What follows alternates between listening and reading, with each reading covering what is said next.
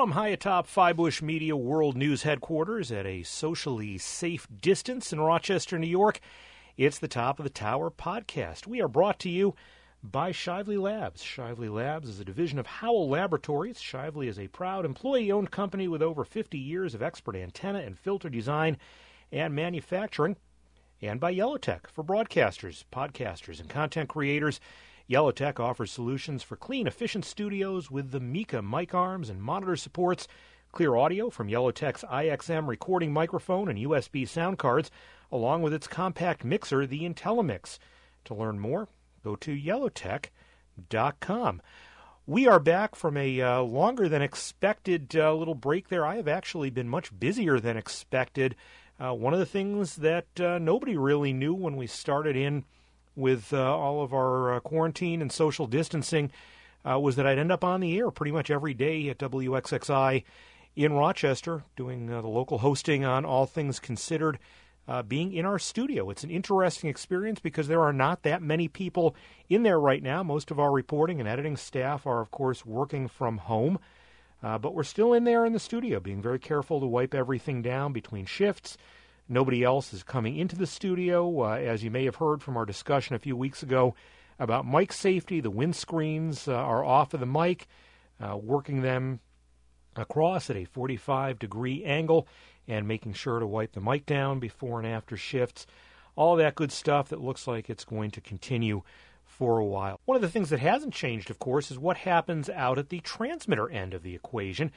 And one of the people we always enjoy talking transmission systems with uh, is Jeff Welton. Jeff is uh, one of the regional sales managers for Nautel. He is based in Nova Scotia, Canada, even though uh, the territory that he serves is the central portion of the United States. And as you'll hear in this conversation, of course, that means he's working at a distance from some of his customers and at a distance from us, too, which means we didn't get to have our usual visit with him at NAB time in Las Vegas. The Nautel Users Group, which is always a fascinating weekend morning spent picking up tricks and tips and advice, usually in person, uh, over some snacks with some free t shirts. That was all held virtually this year. Uh, but Jeff is still at it, doing his job, educating us, uh, and being honored for it as well. In the last few years, uh, he has won major awards for his educational work from the Society of Broadcast Engineers, last year from the Association of Public Radio Engineers. Uh, and this year, he was named Radio Engineer of the Year by the National Association of Broadcasters, which again would have meant a big ceremony uh, at NAB in Vegas, and instead this year was handled virtually. But being there at home in Nova Scotia meant Jeff had some extra time in between walking the dogs to talk to us remotely via Cleanfeed uh, about a lot of things that are going on, including those major awards. I've been really, really lucky. Yeah, I, I was telling somebody earlier that this may be the only industry where I can get paid to have a whole lot of fun and see this kind of recognition, and it, it's just it's been really humbling. Yeah. And you were in some awfully good company as far as the NAB uh, engineering award that you received this year. I mean, that's that's some serious stuff there. It's it's amazing like I, I look at the list of names and it's like I don't. I, I mean, these are people that I've learned from my whole career, so it, it's just not something that I could even think about the concept of being at that level. It's just it, it's astounding to me. Was it disappointing to to not be able to do it in front of a room full of all of us mocking you? No, yes and no. I mean, the the funny thing, and, and uh, I mean, of course, it, it's a little different receiving an award than it is uh, giving a presentation. But uh, the the funny thing I've said, we're doing a lot of webinar based stuff now, and uh, the biggest challenge I have is not having the immediate feedback of being able to see whether people are yawning or or dozing off or all, you know, if if I'm boring them to sleep or not we had at least some virtual heckling that was going on during the virtual NUG this year, so that was uh, that was one tradition that was, continued at least. That was kind of fun. I had a really good time with that, and I mean, I tried to address some of the points, and some of them we just kind of let roll and dealt with with email. And I noticed that there was a uh, Facebook group doing something similar at the same time, although, uh, of course, during the the NUG I wasn't uh, keeping up with Facebook. Indeed. So, what's it like? I mean, normally at this time of year, you would be out on the road, you would be meeting with clients in person. You're literally now separated by a border from from where your normal sales territory is. How is this working out for you right now? Well, uh, the it, it's it, it's I don't know. It, it's a business as usual in a lot of ways because the bulk of what I do is over the phone and via email. But uh, uh, by the same token, like right now, I'd be gearing up to head down to New Orleans for the Louisiana Mississippi Broadcast Conference. Um, NAB, of course, would be behind us at this point, and, uh, and and yeah, I would have been in front of tens of thousands of people over the course of the past couple of months. Whereas, you know, I've been now on the plus side. I've also gotten to do a lot of family time. We're doing some gardening that we haven't ever. I've never been home to do before. So, uh, so you know, it's kind of a double-edged thing. I'm a lot more relaxed, and uh, maybe people are getting better deals because of it. Who knows? I think a lot of us kind of are right now. Actually, is it? What are you seeing in terms of, of sort of the overall climate out there? Like, I know I've got a transmitter project that I've been working on that's not off the table, but is just kind of sitting there waiting to see what happens. Are you getting that from a lot of clients well, right now? So it's kind of it, it's funny. We break up our uh, sales team um, a couple of different ways. We of course have national accounts, the bigger groups, and then we've got the uh, three regional sales managers for different geographic areas. And by virtue of having the center of the country, I, I tend to have the folks that uh, that typically don't have a lot of resources and will usually not uh, not um, buy a new transmitter until the old one just can't be fixed and uh, you know, being the guy that uh, just sold a car that had 300,000 kilometers on it, I understand how that works. But uh, yeah, for those folks, it's still pretty much business as usual. Ad revenue's down a little, and you make do as best you can. Indeed. Uh, are you getting any inquiries? You know, I know it's certainly a question that has popped up a lot uh, on various Facebook groups, and I've even heard it from some places outside in terms of, of houses of worship and, and school graduation ceremonies and even that uh, that sort of weird world of stand up comedy that I've gotten myself entangled with over the last year. A bunch of people are saying, "Gee, what could we do if we want to get people together outside and do some kind of a drive-in format, and we want to get something that can reach people on the radio? Obviously, usually that requires a license and a much lower powered transmitter than uh, than what you're accustomed to selling there at Nautel. What's what's the advice you're giving people, and are are you getting that question from people right now? Oh, we get it a lot. What's funny, and I made a comment on this on Facebook the other day. Uh, one of our bigger resellers came to me and asked a similar question because another fairly large manufacturer, not one of the not one of the North American based ones, but had told them that their their particular 50 watt exciter would work just great for broadcasting to a church parking lot. And the biggest challenge I think is there's just a lot of folks are not familiar with what part 15 really means. You know, um, you're you're talking milliwatts, not uh, small watts. You know, a 50 watt exciter into a dummy load might meet part 15, but even that'd be pretty close. So yeah, it's uh, it's been interesting. I've seen a few calls like it. Uh, for us, we we pretty much have to defer them. I mean, we don't have anything that could even be considered a part 15 product. Well, not only that, I assume that uh, having a reputation you want to keep up with your licensed clients means you don't want to be doing anything that would be creating unnecessary interference to them, right? Uh, it's not just that. I mean, I just can't, in good conscience, recommend anything to anybody that I know not to be legal. That that'd be wrong. I mean, it's you know, uh, interference aside, it's flat out that's against the rules. You know, that's all there is to it. Now, Canada, as, as I understand it, has at least a little bit more leeway as far as being able to properly license special event stations. I know I've been having some interesting offline conversations that kind of start with G. If you were to propose something to the FCC for some sort of event, unlicensed operation, what would it look like? But it feels like the challenges to that are just immense in terms of creating something that's not going to turn into outright broadcasting, in terms of creating something that well would you know that the, wouldn't tie up so enforcement the, people forever. The way we do it here is that, um, and I'm looking back at uh, Industry Canada and CRTC versus the current iteration, which is actually not that many years ago. But uh, so in my infinite spare time, I help out uh, a bunch of really talented people at a little community station here, Cove FM, um, CKVE.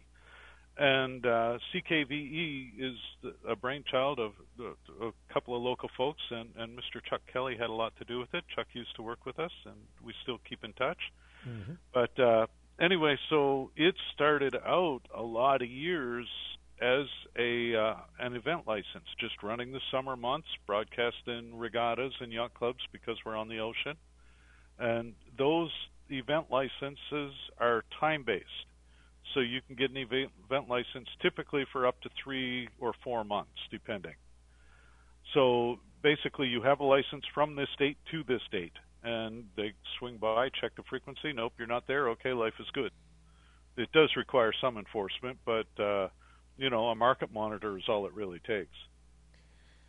Gee, a market monitor. Like if, for instance, there were some kind of box that could be placed somewhere that, oh, I don't know, listen to the entire FM spectrum and, and could somehow record and analyze all of it, maybe something SDR based. It's it's a shame oh, nothing if, like that exists, isn't it? Oh, if only something like that was around, yeah.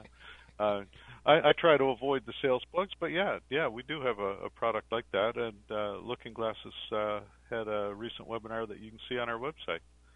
I was I was uh, privileged to get to take part in it, and uh, we're going to have Alex here on the podcast. I'm sure sometime soon discussing it in greater depth. This is for for people who were not tied into this. Give us the the 30 or 60 second elevator pitch as to what this magic and, and unfortunately no longer bright yellow box can do for people.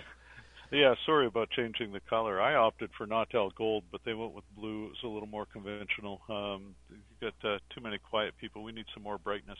Anyway, so the the very short is is what you just said. It, it's quite literally an off-the-air market monitor. You stick up an antenna, it will monitor the entire broadcast spectrum record it onto a massive hard drive internally, and you can set up to 30 stations that you can individually monitor. The cool thing is, once you've recorded it, you can go back later and change what stations you're looking at. So you could be looking at all the stations.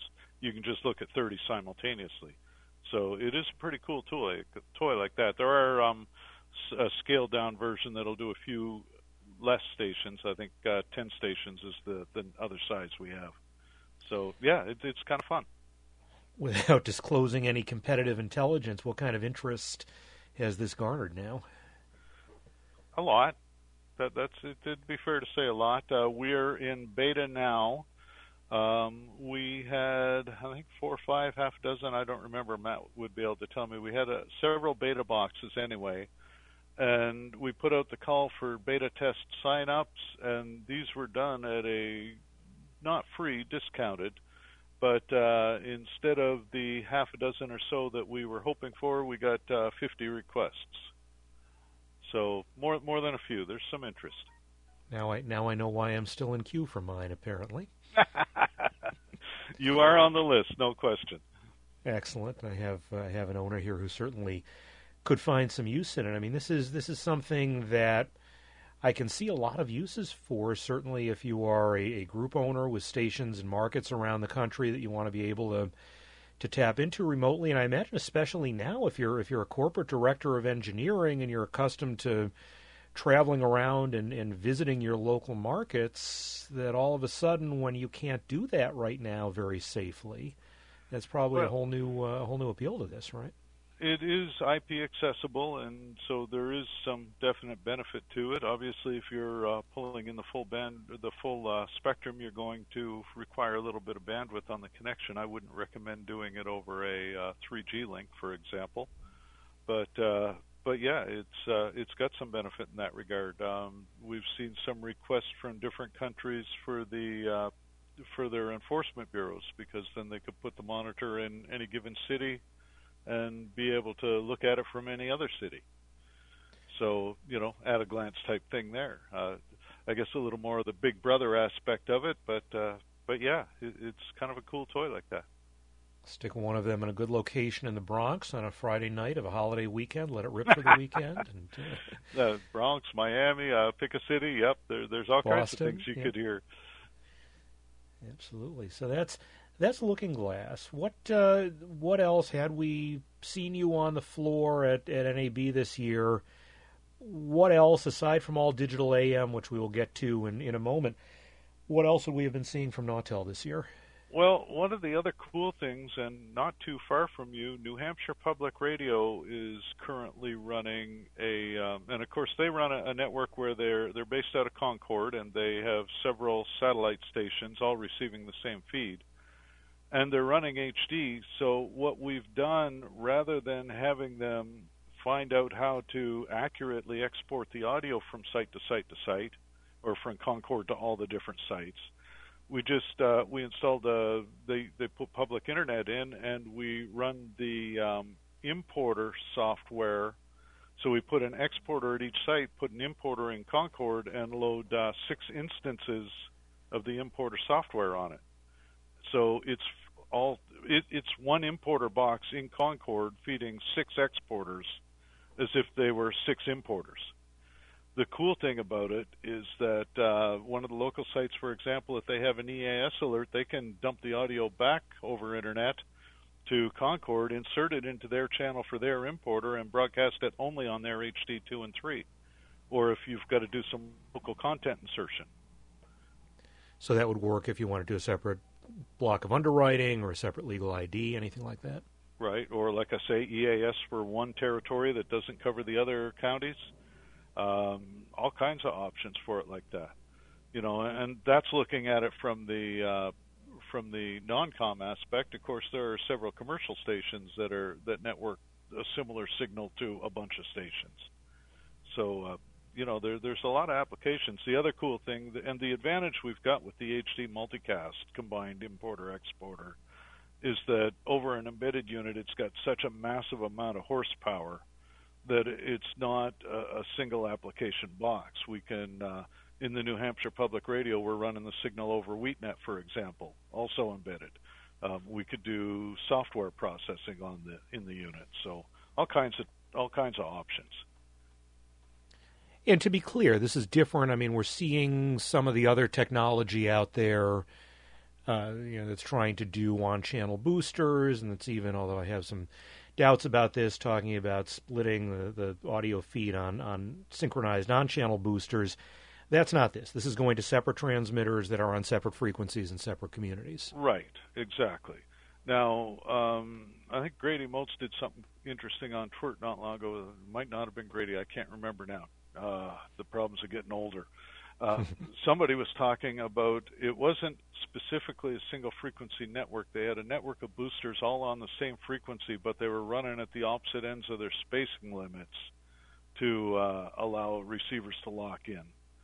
So yep, that was that was Grady. That's it was WUMB Grady in okay. Boston. Yeah. I thought it was, and and so the cool thing about that was they didn't really have to synchronize.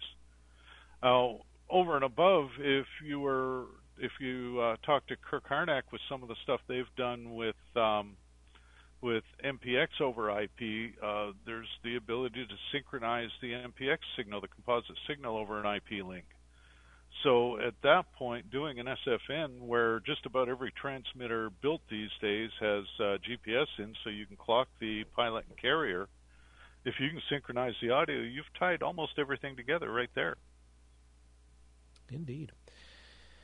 All right, so having talked about the FM side of things, let's let's dive into this all digital AM. Mm-hmm. Uh, we have had Dave Kolesar and the uh, the guys from what is now Xperi Mhm. on with us. It was about a year and a half ago now when I got to visit them down at WWFD, and it sounds like they pretty soon will not be alone in, in trying out this MA3 all digital AM mode. We've seen a couple of stations uh, in Indiana and Indianapolis and Fort Wayne that have filed for experimental authorization to, to do this. We've got the rulemaking pending still at the FCC to allow stations to do this officially. What is what is the level of interest beyond these three now that, that you're hearing, if any, in uh, in trying this out in more places? There have been more than a few. I mean, and I've been kind of lucky that I got to uh, take part in the original all digital testing um, back in 2015 when it was, I think it was iBiquity then. But uh, that was uh, done with uh, NAB Labs. Dave, David that's uh, got to work with him and uh, some of those guys for for a while, and that was a lot of fun. Um, so we, you know, and that was Gen 1, if you will, of all digital AM. So the what what is now core MA3 versus the expanded mode with the artist, song title, album art, and all the cool stuff we can now do. Um, so it's going to be kind of cool. Uh, we did caveat our uh, NAB or our FCC response to the NPRM um, with the with the note that uh, peak power is going to potentially be an issue. You're not going to run a five kilowatt day timer at five kilowatts on the power meter, like five five kilowatts average power within within all digital signal. Uh, not unless you want to cook your ATU. So, uh, well, because most of them aren't built with a lot of headroom. So, and this is really kind of the same thing that we've learned with DTV, where we're, we're learning to measure the power levels differently there right than what we did back in the days of peak power for, for analog TV too, right? Yeah, right. Because you almost have to look at channel power now instead of carrier power, and historically, of course, we've always looked at uh, carrier power. Do we have any sense of, of how the FCC is, is actually going to regulate that and what the rules might look like for this? At this point, no. I mean, that the comments on that. Uh, what's it been? about a month, I think, since they closed, give or take. And I'm guessing here. I, uh, I I remember reading it, but I don't remember when it was. Again, the challenges of getting older.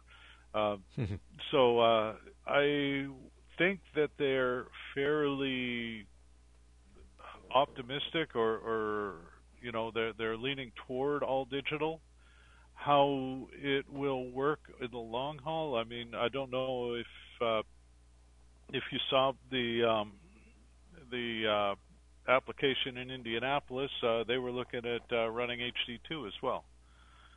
So uh, yeah, they mentioned that. I think the Fort Wayne one did also, and that's that's going to be interesting because, as far as I know, there's still nothing in the field that can actually receive that. So the purpose would mainly be just to feed a separate feed to a transmitter uh, to a translator, right? That would be about the only actual purpose right now. And uh, Fort Wayne, that's uh, is that Brian?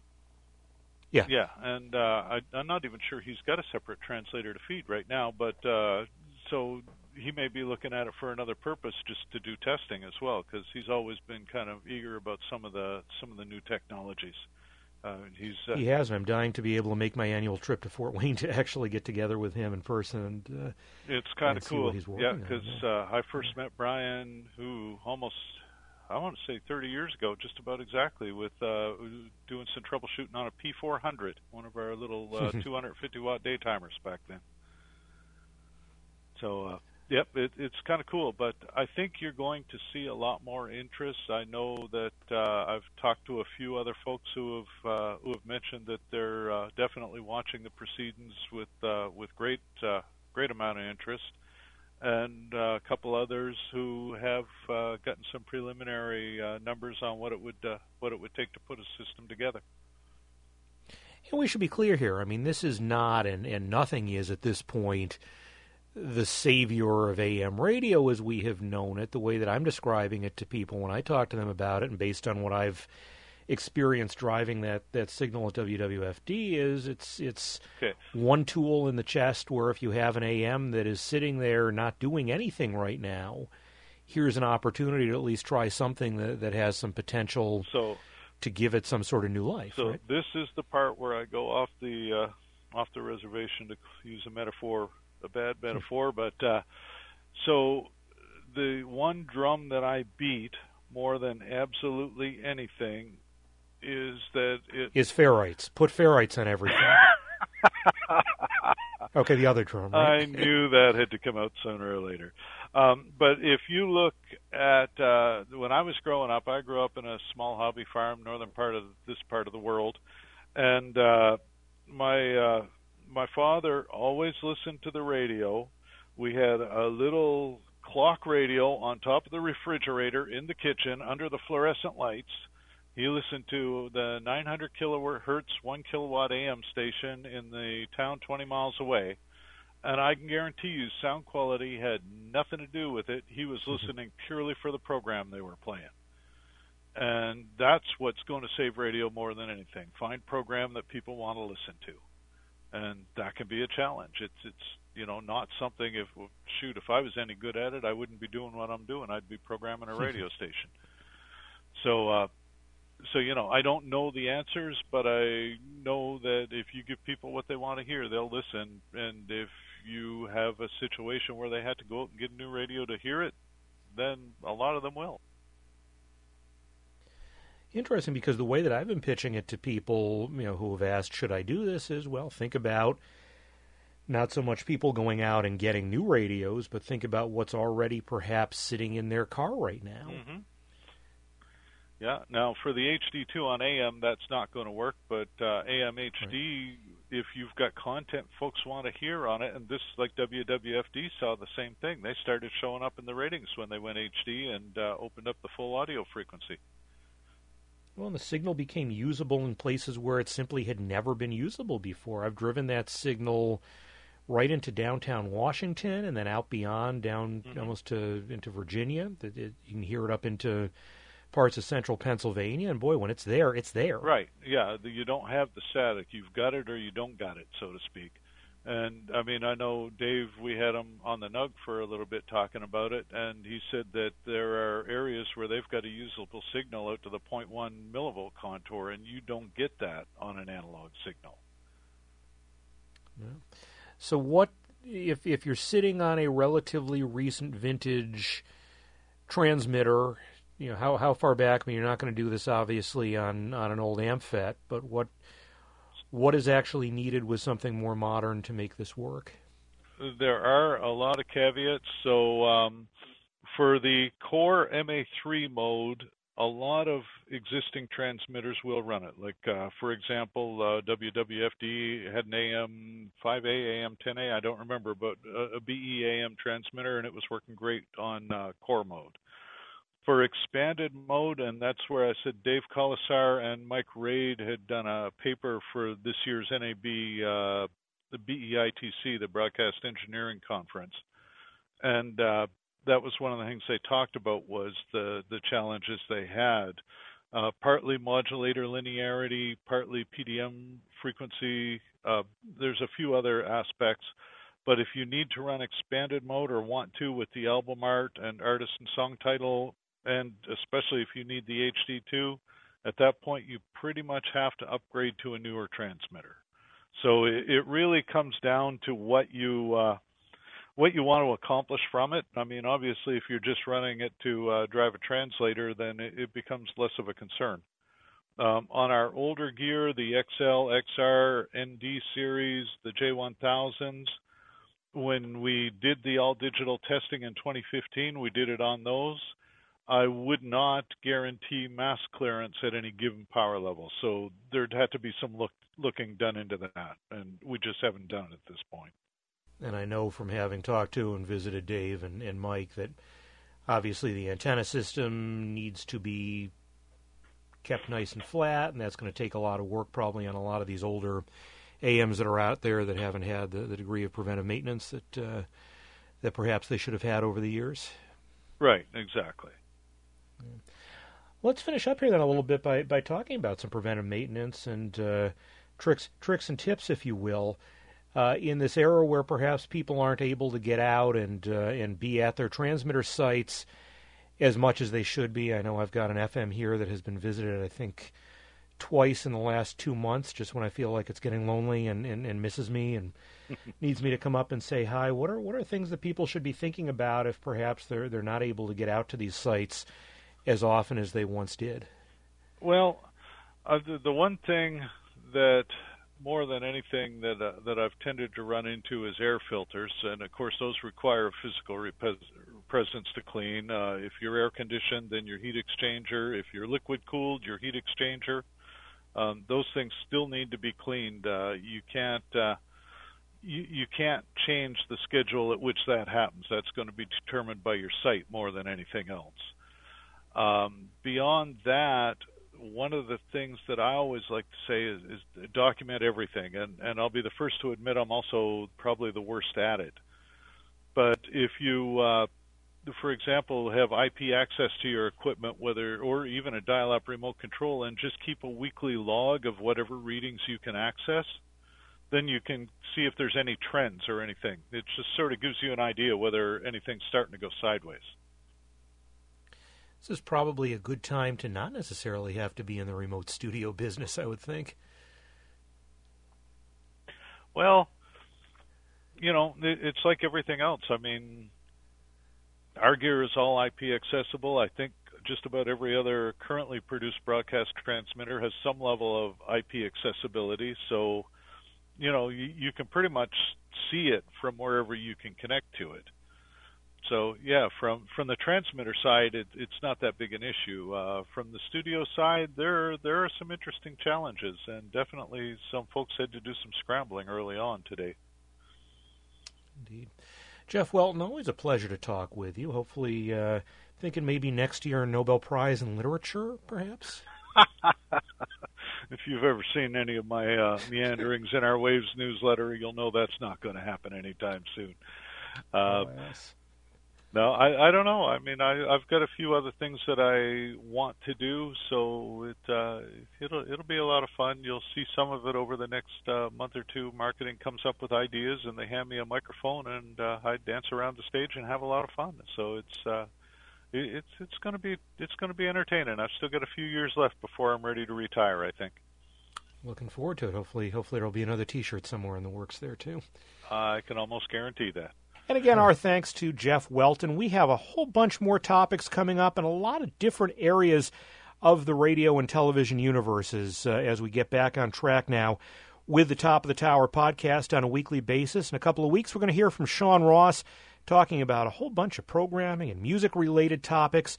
Uh, and some other special guests, too. If there's somebody you would like to hear from on the podcast, or if you have some insight you'd like to offer, feel free to drop me a line at scott at fybush.com. I would love to hear what you're thinking about, too. It is the Top of the Tower podcast. We are brought to you by Yellowtec. For broadcasters, podcasters, and content creators, Yellowtec offers solutions for clean, efficient studios with the Mika mic arms and monitor support. Clear audio remotely, too, from Yellowtec's IXM recording microphone and USB sound cards, along with its compact mixer, the IntelliMix. To learn more, go to yellowtec.com. And we're brought to you by Shively Labs. Shively Labs is a division of Howell Laboratories Shively is a proud employee owned company with over 50 years of expert antenna and filter design and manufacturing. Thanks for being with us. We're going to try to get back on an every Wednesday schedule. We will see you here again next week on the Top of the Tower podcast.